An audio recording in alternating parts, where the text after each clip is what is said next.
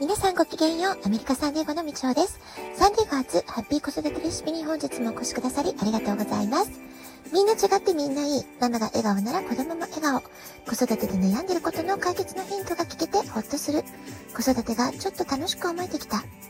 聞いてくださっているあなたが少しでもそんな気持ちになってくれたら嬉しいなと思いながら毎日配信をしております。今朝は、えー、サンデーゴね、霧雨が降っていました。えー、朝のウォーキングどうしようかなと思ったんですけれども、まあ、いざ出かけてみると、えー、次第に青空が見えてきて、風もなくとても暖かい朝でした。あ私やっぱり晴れ女だなってね、えちょっと嬉しくなった瞬間でした。えー、今日明日は雨が降ったり止んだり変わりやすいお天気が続きそうなんですけれども、えー、もうね、冬の冷たい雨ではなくて、一雨ごとに春を運んでくる、そんな暖かい春の雨じゃないかなというふうに感じています。えー、今朝はね、えー、ちょっとルートを変えて歩いていたんですけれども、えー、犬の散歩をしている老夫婦がね、とても気持ちの良い笑顔でおはようの挨拶をしてくださったり、えどんよりと灰色だった空、えー、それがね、まあ、だんだん歩いてるうちにどんどん青空になっていったんですね。それから最初見た時の海の色と、えー、歩き終える時の海の色、もう全然違う色になっていってきました。えー、どんどんどんどん太陽の光が、えー、差していくとともに、海の色も本当に綺麗なね、青に変わっていったんですね。で、こんな景色を見ていると、今日も一日いいことがたくさん起こりそうだなっていう風に、朝とっても気持ちのいいスタートを切ることができました。えー、このラジオトークをね、聞いてくださってる方の中には、私が配信してるニュースレターを読んで、えー、そこからこのラジオトークを知って、えー、聞いてくださっている、そういう方もいらっしゃると思うんですけれども、えーこのね、ニュースレターの方では前回ね、2月の乙女座の満月、スノームーンのキーワードをちょっとね、軽くご紹介したんですね。整理整頓、健康、見直し、調整、まあ、こういうね、キーワードが、え挙げられていました。で、そのね、ニュースレターを書きながら、私自身もね、えなんか整理整頓しなくちゃいけないなってね、ちょっと思ったことがありまして、えー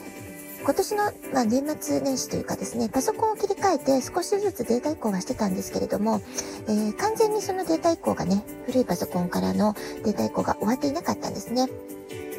それで、まあ、思い立って、えー、昨夜は過去の膨大な写真のデータなど、えー、一気にね、整理整頓をしました。で家の片付けなんかもそうなんですけれども、この情報のね、整理っていうのも、えー、現代、情報化社会であるからこその、まあ、悩みというかね、あっという間にデータがいっぱいになってしまうってこと、えー、皆さんもあるんじゃないでしょうか。それから、えー、時代の変化が早いですから、えー、自分にとっての有益な情報っていうのもね、どんどんどんどんアップデートしていかないと、えー、どんどん古い情報になっていく、まあ、そういったこともね、あるんじゃないかなと思います。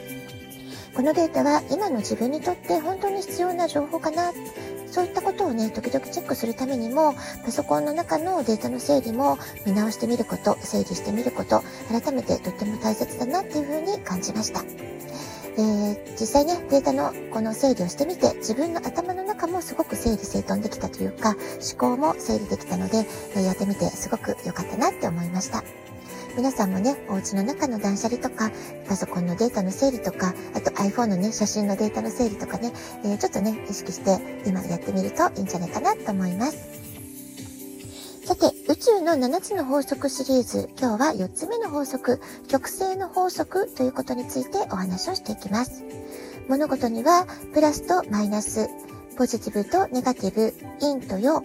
このように全てのものは反対の性質を持っていて、その両極を知ることで初めていろいろな、ねえー、原理を理解できる。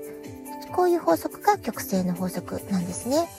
影の部分があるから光がありがたいと思う。厳しい冬を乗り越えたからこそ、春の日差しのありがたみを心からありがたいと感じる。まあそういったことですよね。この物質界は陰陽のバランスの中で全て成り立っています。日が昇って沈む。春夏秋冬、春夏秋冬の四季があって一年を彩ってくれている。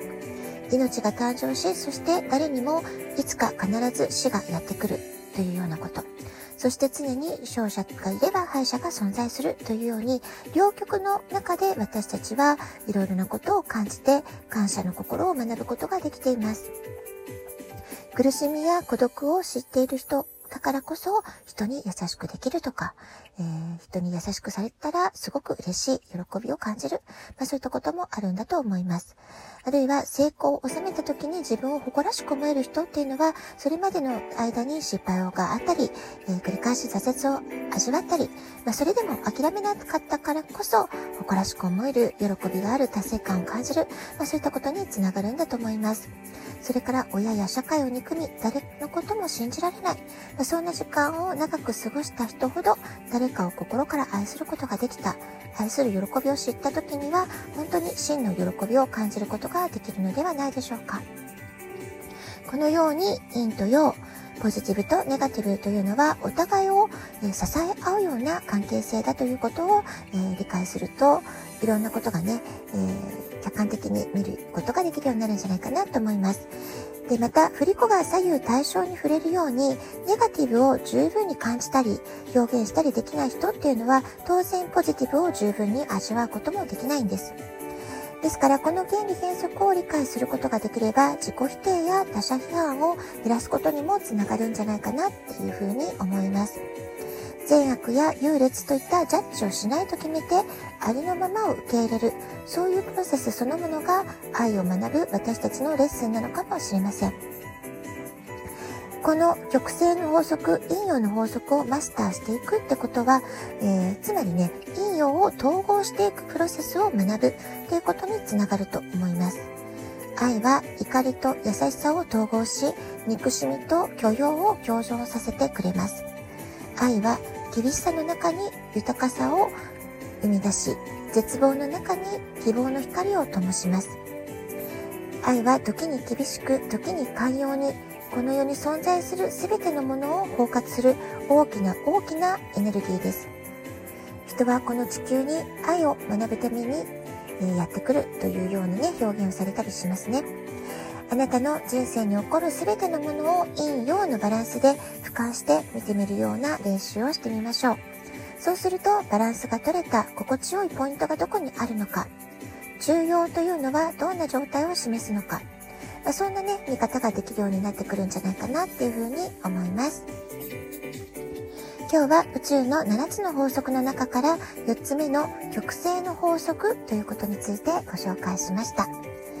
皆さんもね、ポジティブとネガティブ、陰と陽、いろんなものを対比させながら、自分が、ね、どういう今状態にあるかなっていうね、まあ、ジャッジしないで、今、ありのままの状態がどこにあるか、そういったことをね、観察する癖づけをすると、いろんなことをね、フラットな目で、えフラットな感情で見ることができるようになるんじゃないかなというふうに思います。